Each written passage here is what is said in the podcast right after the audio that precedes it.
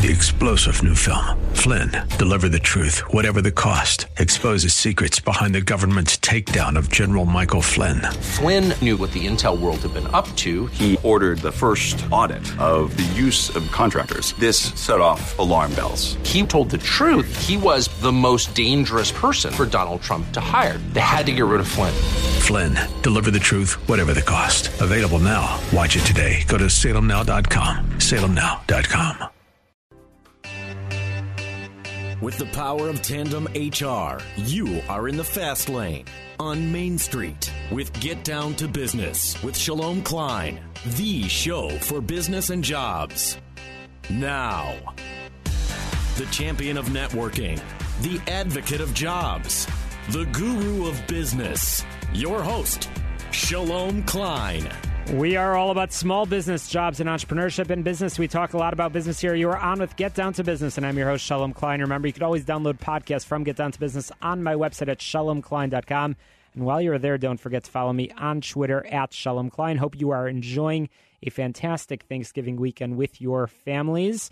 Um, once again, we are all about small business. And on this program, we love to spotlight entrepreneurs, uh, business leaders that are making a difference in the community.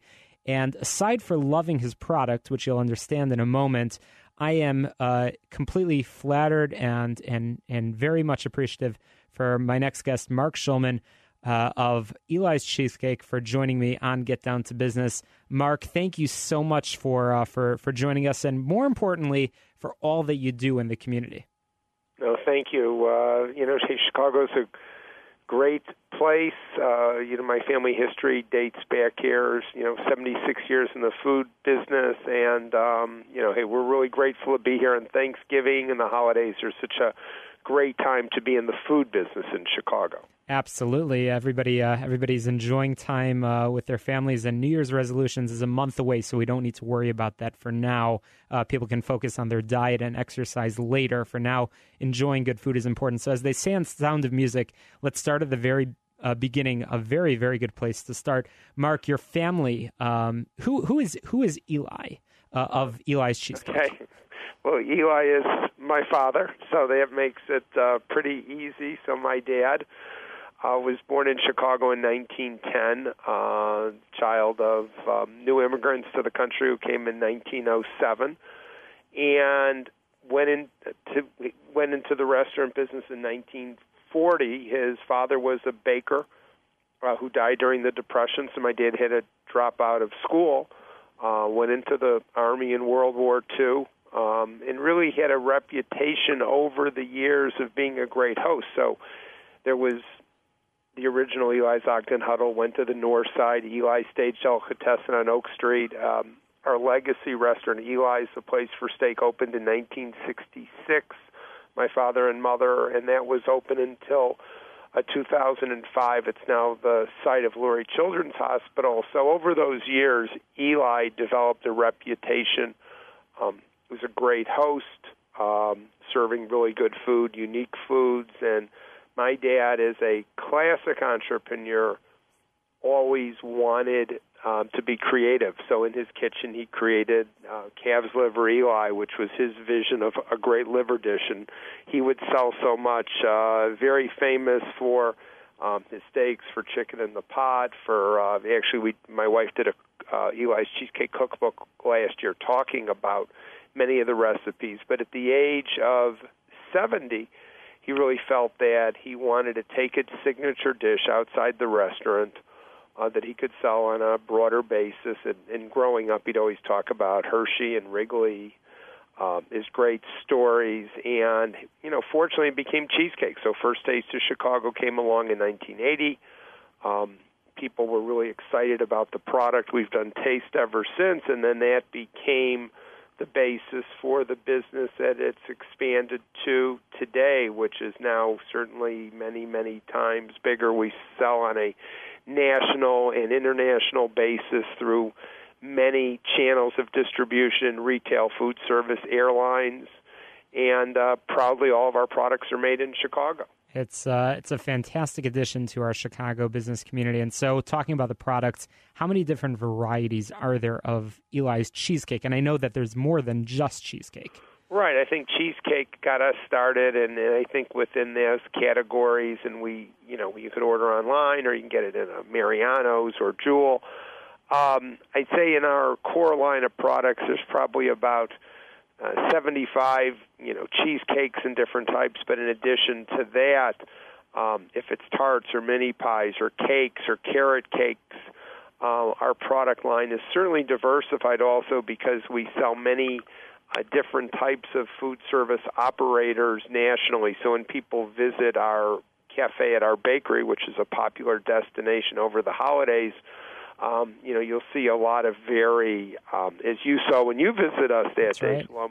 some very unique things uh, that you never would have thought Eli's made. It's uh, it's pretty cool, and there's not many things that I'm more passionate about, as my family knows, than cheesecake and coffee. And the nice thing is that you actually have that variety over there, and you could actually get a coffee and you could get a cheesecake at the cafe, which of course will uh, will make sure our listeners can find out how they can visit uh, very very shortly. But Mark, uh, you know, moving moving beyond cheesecake, which I know you and I share a passion for, of course, but talking about community. Uh, Mark, I visited the operation and I saw the people and I saw how passionate and dedicated and loyal they are. And I know how passionate, dedicated, and loyal you are to them. If I may ask, what motivates you to be as involved and philanthropic and, and, and giving as you are and continue to invest in the Chicago business and nonprofit community? Well, I'd say one, you know, obviously the start, um, you know, with my with my father, with my parents. Of my father put up a sign um, in the early 40s, which is, you know, if you have no money, come in, we'll feed you free.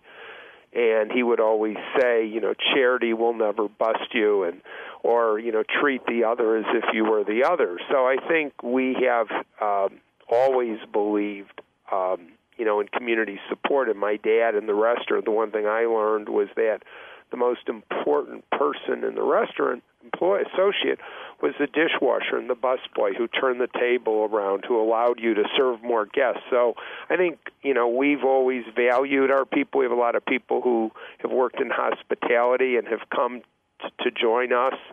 Um, in terms of hiring our associates, I think we've always had some um, good partners. We work with Refugee One. We've had a number of refugees and, and, and do certainly in our business. We work with um, New Horizon Center, with Vaughan Academy, with Anixter Center. We hire people for peop- hiring people with disabilities.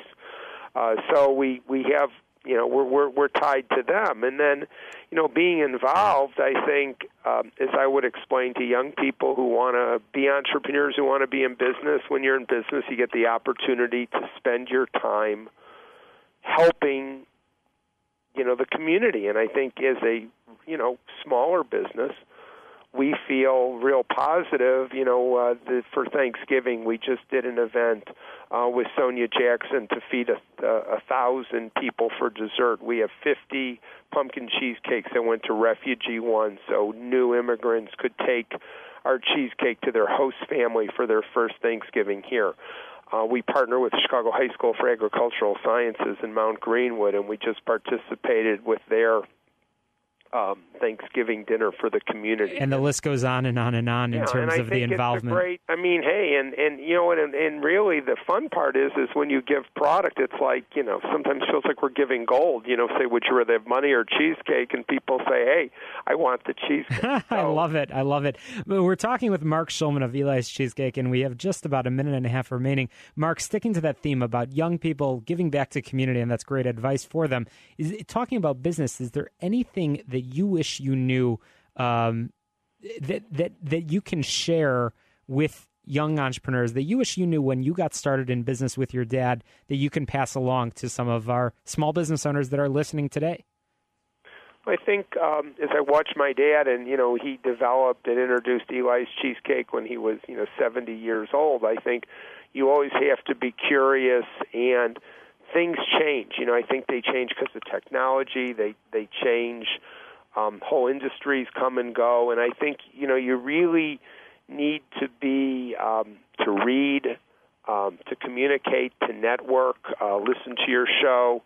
Um, you know, get involved in groups. You know, the more you communicate, because you never know, you know, a lot of times people ask what the next big thing is. Well, the next big thing really comes out of a lot of little things, and sometimes it's a thing you never thought would go anywhere. And and I think you got to be careful not to be um, judgmental or you know always say we'll never do this or we'll never you know things change. And as I say, you know, I think what we see is the long-term benefits of our efforts and, and the leverage and success of our people that really help us grow for the future. That's great. Well, on this Thanksgiving weekend, I'm I'm grateful and appreciative for people like you that are uh, that that that give to this uh, to this community. Um, Mark Schulman of Eli's Cheesecake, by the way, cheesecake that uh, that freezes really well um, and is great uh, great uh, thing to pack along uh, during the rest of the holiday season. Mark, how can people find Eli's Cheesecake online and find out information about the cafe? Right. You can go to our um, website, uh, elischeesecake.com. Uh, you can order Eli's online. We ship all over. We have some great uh, uh, corporate gifts. Or come visit us. We have a big dock sale on December 10th. We have all sorts of uh, activities, but it's on our website. And our, you know, we're on the northwest side. What's fun about our bakery? It's where we make things, and uh, you you'll you'll be really surprised at the great desserts you can get when you come visit. Eli'sCheesecake.com. Mark Schulman, thank you so much for joining us. We'll uh, we'll be in touch. We're looking forward to having you join us again. Thank you. Absolutely. Well, coming up after the break, we've got more guest content, information, advice for all of you small business owners uh, that are listening. You're listening to Get, Get Down to Business. We're powered by Tandem HR, and we'll be right back. You're listening to Get Down to Business, the show all about small business jobs and entrepreneurship. We are powered by Tandem HR, your solution center. You could give them a call, 630 928 0510, 630 928 0510. Check out their website, tandemhr.com.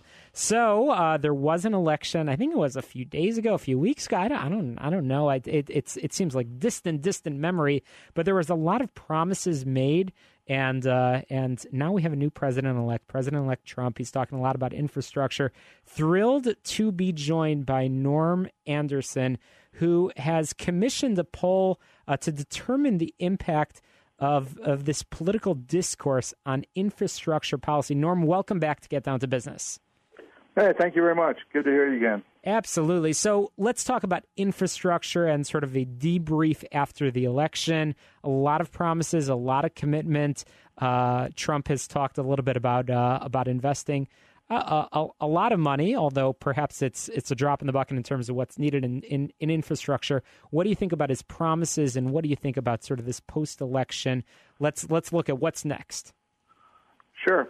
Look, I think the, the promises are great. I, I think you know a trillion dollars over the next eight to ten years makes a lot of sense. We our calculation is actually that we need about two point four trillion dollars, which is just an amazing amount of money. But one of the things that's going on is that you know you hear politicians talking about roads and bridges. What you really need is is to think about what the global economy is going to look like and how we need to invest to be as successful as possible in creating jobs for that new economy. So you've got, you know, a big issue. You got the sort of the legacy infrastructure uh, stuff. Then you got what would you do with driverless vehicles? 32 billion sensors on buildings all over cities across the country to make that work. And then you've got to just figure out, my goodness, how quickly the global economy uh, evolved over the last 10 years and how little infrastructure we built. What kind of investment do we need to make to be successful from now until 2025? And um, and how are we going to grow the kind of economy that's going to allow our, our people to have good jobs? So why do people not talk about this enough? Um, we'll get to the politics about it in a second, and I firmly believe this is a good bipartisan. Uh, example of, of ways to work together. But you know, we all use the roads. I, I you know, I'm flying this weekend, and and and O'Hare, while it might be better than LaGuardia, it's still not great. Why? Why is I, I know you you mentioned to me that an early Obama White House veteran told you that if infrastructure is not a top three issue, then nothing will get done. There will be no oxygen for it. You know why? Why do people not realize that this is such a major concern? I think there there are a lot of issues, but one of the the big issues, and it's a federal government caused problem, is that we, we, we don't look at infrastructure as an investment. We look at, at it as an expense. So we're always looking in the rearview mirror rather than trying to figure out if we make these investments, which are 30 to 40 year investments, what what do they have to create in terms of jobs, and then documenting that? What do they have to create in terms of business opportunities? Documenting that. We don't see that, right? So we we get a sense that we just have to have more taxes, and hopefully we get better roads or better airports. But let me go to your airport issue as well, just quickly, because I think it's it's fascinating. All the airports in the U.S. are publicly owned. Uh, wh- why should that be? Um, it'd be phenomenal if you could come up with a public-private model for investing private investment in, in, in airports, especially some of the smaller regional airports that are, you know, now uh, sitting there almost unused and have huge local economic development potential. Absolutely, and and again, this is something that we all that we all deal with, and and in a moment, I'm going to talk to you about the impact of infrastructure on the economy, particularly as it relates to our small business uh, listeners. Right. Um, so I want to talk about that in a moment. But once again, we're chatting with Norm Anderson. You're the uh, you're the president of a global consulting firm, a nonpartisan consulting firm based in Washington D.C., and you focus on infrastructure. Let's talk about the politics of this. Uh, Trump promised the one trillion dollars. You believe a lot more is needed. This is this something that he'll be able to work with the Democratic leaders in the House and Senate, uh, assuming it's Nancy Pelosi and Chuck Schumer. Is this something that he's going to be able to get the Democrats on board, but perhaps not the Republicans? Actually, I think it's a I think it's a perfect bipartisan issue. What I worry about, I'll get I'll get to your question. I worry about the the ability of uh, any uh, political administration to manage an infrastructure initiative of, of this magnitude. But it, it strikes me that someone whose background is as a developer has a better chance than than a, a normal politician in terms of being able to get this done. But you know, from a Democrat versus Republican point of view, it's fascinating, right? Because infrastructure has always been a, a Democratic issue. Um, but what we're seeing right now is that Democrats like this issue a lot. It creates jobs, creates union jobs, uh, creates opportunities. Republicans like this issue a lot as long as it's revenue neutral, where you can bring in private investment opportunities. And then if you go to um, your point, which I think is really important, the small business piece of this, 40% of invoicing to infrastructure projects comes from small and medium sized businesses. So it's a huge opportunity creator for that segment of the economy that I think voted pretty dramatically, overwhelmingly for Trump. So, you know, you got the union guys who favor it, you've got the small business guys who favor it, you got the Democrats who favor it, and you've got the president of the Republicans um, tr- trying to make sure that they stay in line. So, in terms of uh, having the forces aligned, it makes a lot of sense. I just worry about the level of sophistication in thinking in Washington to be able to really build infrastructure for a 10 year period, making investments, productive ones, in the right kinds of projects. So, Norm, let's zoom out for a second. Um, while infrastructure may not have made the list of, of what is at the tip of people's tongues in terms of what's important to them as they talked about the issues of this past election, uh, overwhelmingly, and I, I do believe this is the reason why uh, Trump uh, Trump uh, partially won was is is jobs. Everybody wants to talk about jobs. The, Norm, you and I agree that infrastructure, investing in infrastructure, is also investing in jobs. Uh, do people not understand the connection? well, I think you know. Again, I, I think it's been mismanaged pretty dramatically over the last 25 or so years, where you're promised massive infrastructure investments um, to create wonderful jobs.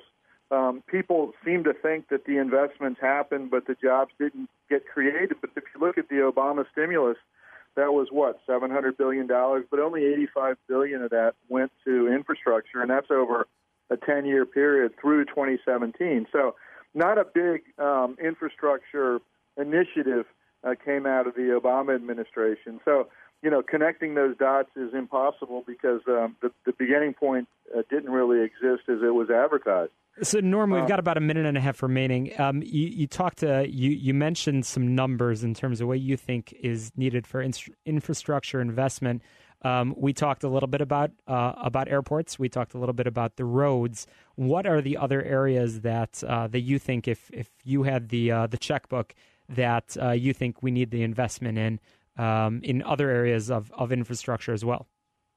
Well, one of the things we need to do is we need to make sure that our cities are fantastic, and I think a big piece of that is transit. I think another big piece of that is our wastewater and wastewater systems. Right, you can't have things like happened in Flint happen anywhere else um, ever. But but there's also how do you get investment into projects? So, for instance, there's probably 150 billion dollars in what we call state of good repair opportunities in uh, in our transit systems, which is perfect for private investors to get involved in replacing generators and, and rolling stock and, and that kind of thing. So there's there's not there's great opportunities in airports, transit, water, wastewater, important opportunities. Then there's opportunities for the future in terms of driverless vehicles. What are you going to do with all the parking garages? Uh, when you don't have cars parking in them for 95% of their usable lives, so you get you get to transform that piece of our cities into something that's much more interesting and much more productive. And sure. there's a way to think through how to get private investment, especially small and medium sized business is involved in investing in our infrastructure. And Norm, what I think about is the guy. opportunities for uh, for faster transit, uh, uh, railroad yeah. Uh, investment. Uh, people again talking about small business, the ability for people to conduct business more effectively between different cities. I'm here in the Midwest, but between New York and Boston, D.C. and Boston, uh, along the West Coast, the Midwest. lots more to talk about next time. Norm Anderson, how can people learn more about this important study that you commissioned and learn more about your important work? Uh, thank you very much. Just go to our website, www.cg-la.com, and you can download our Blueprint uh, 2025 study. Fantastic, Norm Anderson. We appreciate your uh, your your prioritization of this important issue. We'll be sure to follow the progress, and I know that uh, over the coming weeks, uh, before the inauguration. I know you'll continue to be talking up this issue. Appreciate you joining us. Coming up after the break, we've got more tips, advice, and information for all of you listeners and Get Down to Business. As always, get on my website, shalomklein.com. Download podcasts of conversations uh, like this with Norm Anderson and future guests. We'll be right back. Hi, welcome back. You're listening to Get Down to Business, the show all about small business jobs and entrepreneurship. And I'm thrilled to be joined by attorney Robert Markoff, um, a, uh, a man who has written extensively about uh, collection uh, collection law, including the history of Abraham Lincoln as a collection lawyer. Um, Bob, welcome to the program. Thank you, Shalom. I'm pleased to be here. Absolutely. So let's talk about business for a moment. Uh, in this time where every business is trying to become more profitable, you believe that businesses have an opportunity to collect on what is already owed to them. Tell us a little bit about your experience and some of the tactics that you think small business owners in particular can be can be utilizing to collect on their receivables. Well, the first thing is don't let receivables become too large. If someone's not paying, cut them off, cut your losses. Then uh, try to collect on your own. Even offer a discount if necessary to bring in the money today. Failing that, using a collection service such as our office, um, that's going to cut into the profit. But we have a saying delinquent accounts are not like fine wine. They don't improve with time. so act quickly. That makes sense. And it, when you talk about timing, and and as you say, it it, it does not uh, does not age well. What is the appropriate amount of time that a small business owner should look at uh, their receivables and say, "Gosh, I got to do something about this." How long should we wait for that aging uh, to uh, to say enough is enough? There is no hard and fast rule. It actually depends on the industry you're in. Some industries, it may be uh, uh, acceptable to wait 60, 90, uh, six months even. However, know your customer, know your client. If they have told you they aren't going to pay or they cannot pay you, then it's time to take action. Uh, sitting on it, hoping and wishing that something else will happen, uh, does not make a lot of sense. That uh, well, that does make sense. And uh, once again, we're chatting with attorney Bob Markoff uh, talking to us a little bit about collections. And um, so, so Bob, you just gave some good advice in terms of when a business owner should look at their receivables, and and you know, obviously, common sense plays in. If somebody tells you even after a short amount of time they're not going to pay, that probably is is an issue for collection. So, explain to us the difference between receivables, a collection agency, and perhaps when uh, you got to take matters into your own hands and go uh, go to an attorney like yourself and uh, take take somebody to small claims or, or perhaps something larger than that. Well, a receivable is money that's due you and sitting on a, a flow chart doesn't help you at all. So once you've determined that nothing is happening and the account should be sent to collections, there are two options. One is a licensed collection agency, and I, I caution uh, our listeners, uh, you want to make sure that they're lic- the agency's licensed to do business within the state of Illinois, and the other is a collection attorney, a collection practice. In some cir- in some circumstances, we operate in a similar manner to a collection agency, but we are not an agency. We are attorneys, and we do function on a contingent fee. Uh, we do hourly work also, it varies. But uh, generally, I would say that a collection attorney has a little more oomph, if you will, in sending out a demand letter for payment. It comes on an attorney's letterhead. That said, collection agencies also do fine work, and we represent some collection agencies.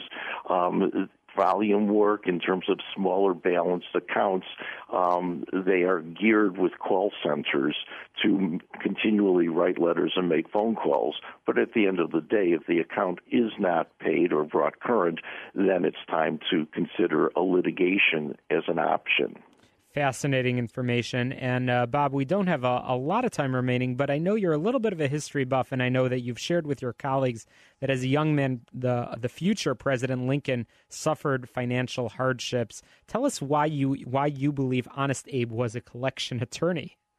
Well, it's not a question of what I believe. The fact is that 60% of Abraham Lincoln Lincoln's known court cases were debt collection matters. That was his bread and butter and everything else gave him additional profits. As a young man, Abraham Lincoln was also a debtor and he had three judgments entered against him, and the sheriff actually came out uh, three times. Uh, the last time sold his horse, saddle, and bridle, and his surveying equipment.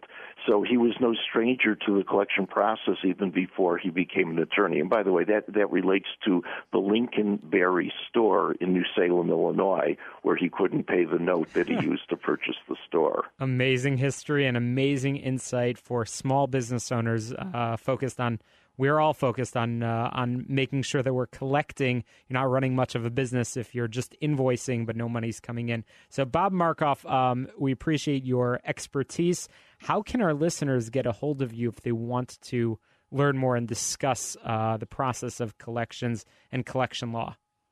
Well, I offer two options. One, uh, my email address is bob at markofflaw.com, spelling Markoff M A R K O F as in father, F as in father, law.com, or my direct line, 312 698 7333. I'm happy to speak with anyone who would care to discuss uh, collection matters. Fantastic. Bob Markoff, thank you so much for joining us and Get Down to Business. In fact, we have more uh, insight, information, guests, and, and, and, and guidance for small business owners coming up for you after the break. So, Chicago, don't touch that dial. You're listening to Get Down to Business. You can always get on my website, shalomklein.com, where you can download podcasts, past episodes to Get Down to Business, and find out who's going to be on next week. We'll be right back. Welcome back to Get Down to Business, the show all about small business jobs and entrepreneurship. And here in Get Down to Business, we're all about uh, finding ways to help small business owners uh, save money, be more effective, but also to follow innovation. And here to join me to discuss some new, I guess, innovation that also helps save money is my good friend Ron Mandelbaum. Um, and you have focused on energy. Uh, Ron, tell us a little bit about Noble and your work in helping businesses uh, save on, on costs of energy. Thank you, Shalom. Uh, pleasure to uh, join you. Uh, yes, we started Noble Conservation Solutions almost 10 years ago now.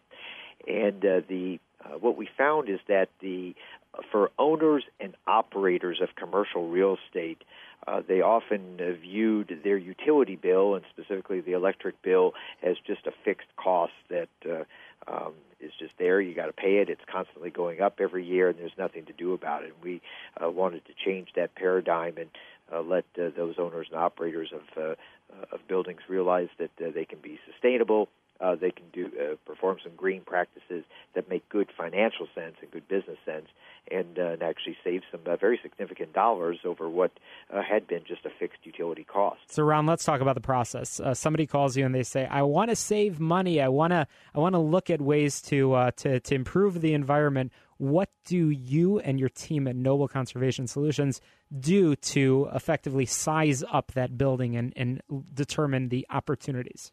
Sure. Um, uh, I'd be happy to walk you through that. Uh, this industry of energy efficiency uh, is is very fragmented, uh, Shalom. Uh, you, you have uh, people who are out and about doing audits and assessments, um, and then would hand someone a nice uh, design or, or binder saying, "Okay, here you go."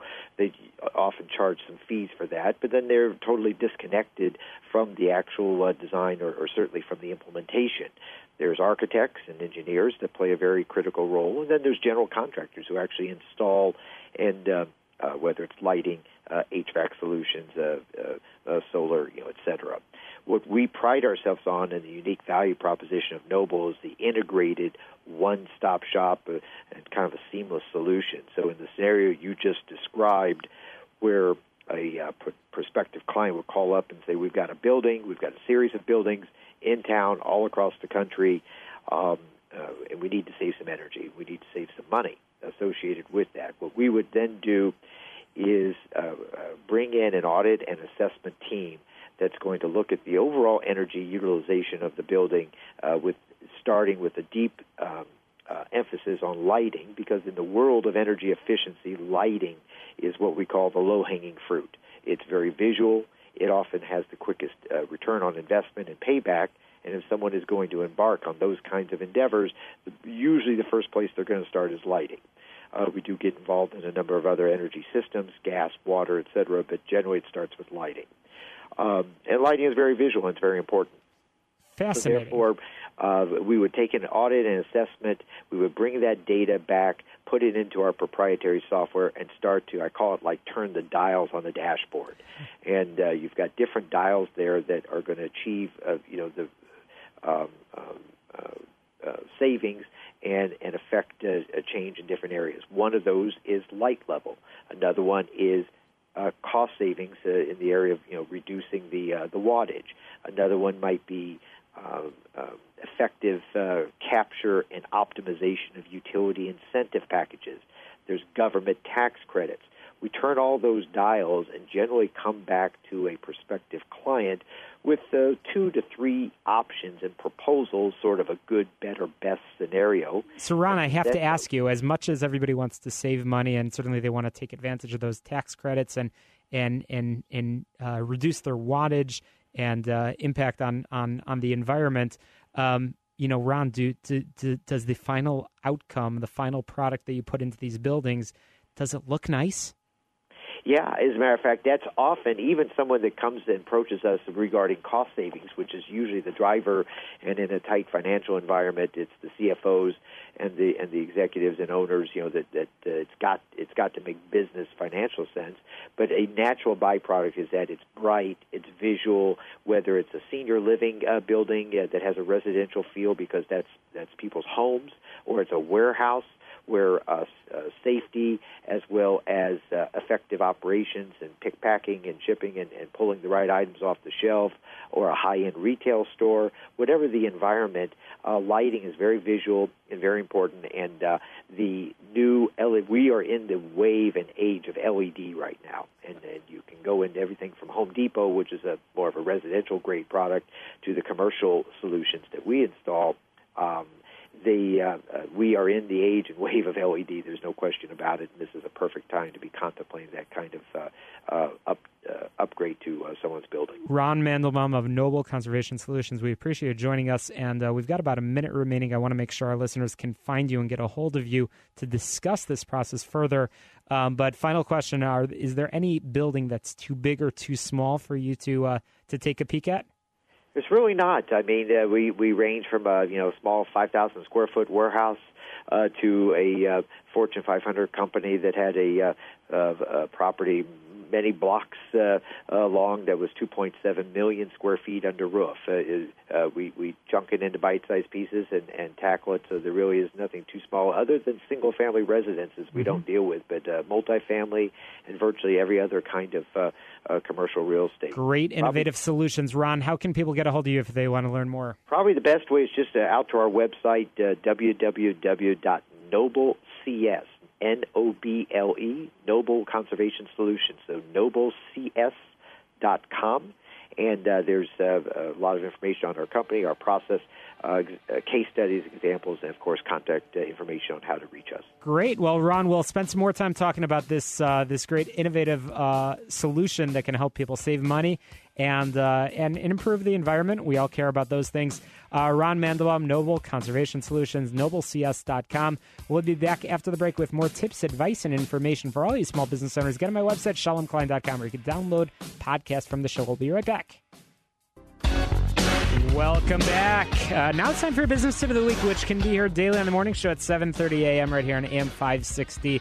The answer, effective January 1, 2017, and that is right around the corner. Employers that partner with a professional employer organization, a PEO, to outsource payroll and benefits administration will have additional protection with a new act, the Small Business Efficiency Act. Companies working with a PEO that become a certified professional employer organization with the Internal Revenue Service, the IRS, will experience benefits beyond those that they'll naturally get in a traditional PEO business relationship. So, obviously, you're asking how can this new law benefit your small business, which is a question you should be asking about every law that is passed in Congress. It's peace of mind. This certification is completely voluntary. If your professional employer organization becomes one of these uh, preferred uh, certified professional employer organizations, then they're no longer held responsible for the submission of that payment to the government. If the professional employer organization doesn't pay it, the business owner is not going to get penalized, and there's no tax penalties by associating with a bigger pool of employees in the, mid- in the middle of the year. This certification eliminates the wage based restart for businesses that join or leave a PEO relationship mid year. In the past, businesses were penalized when partnering with a PEO mid year, their employment tax wage base restarted because their employees transferred from one federal tax ID to another. The government now recognizes that the tax payment, regardless of which tax ID it's remitted under, allowing businesses to partner with other businesses at any time during the year without the financial burden of double taxation.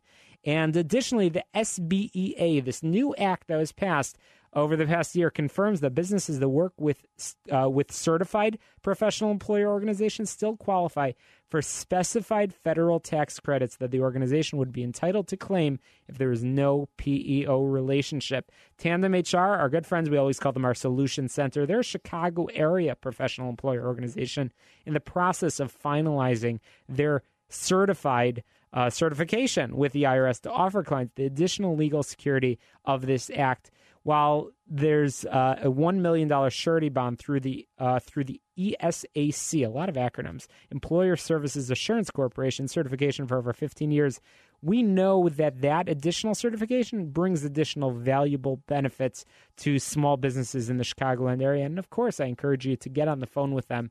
Uh, you could give them a call 630 928 0510 630 928 0510 and you could talk to them about why uh, this a partnering with a professional employer organization, especially a certified professional employer organization, means that your small business will have additional benefits and, and advantages available. They are our our solution center. You could give them a call 630 928-0510, 630-928-0510, or visit their website, tandemhr.com, where a lot more information is available, tandemhr.com. They are our solution center. Give them a call. Wish them happy holidays. Thank them for, for their support of Get Down to Business.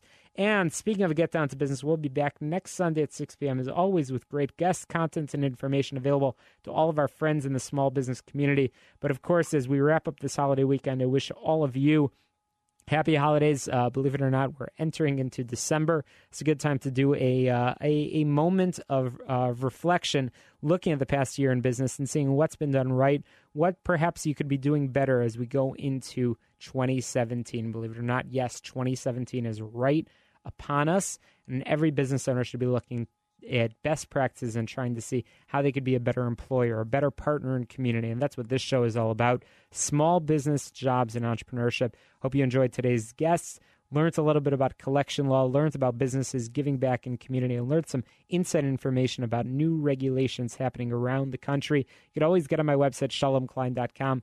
That's where you can download podcasts of past episodes of Get Down to Business and get a sneak peek of who's going to be on next week on the show, all about small business, jobs, and entrepreneurship. But once again, in this month of December, as I always say, get into networking. Get into networking. Get out there. There's a lot of great opportunities. So you don't write off an entire month on the calendar. There's holiday parties. There's networking events. Many of them are posted on my website, shalomklein.com. That's where you could also get a uh, the contact information for any of our guests who appeared today on Get Down to Business. To success, let's get down to business. We'll talk to you next Sunday at 6 p.m. right here on AM 560. The answer.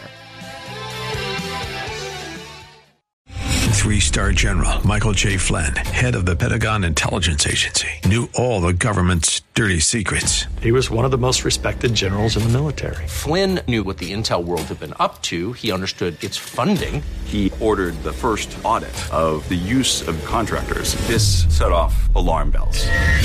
The explosive new documentary, Flynn, Deliver the Truth, Whatever the Cost, uncovers the facts behind this scandal. Flynn told the truth. He was the most dangerous person for Donald Trump to hire. I find out the worst enemy that I'm going to face in my life is right here in America. They took my assessment and they wanted me to change it. And I was like, I'm not changing it. They had to get rid of Flynn with in depth interviews, archival footage, and never before seen personal records of the man behind the headlines. I just felt like I was drowning. Flynn, deliver the truth, whatever the cost. Available now. Watch it today. Go to salemnow.com. Salemnow.com.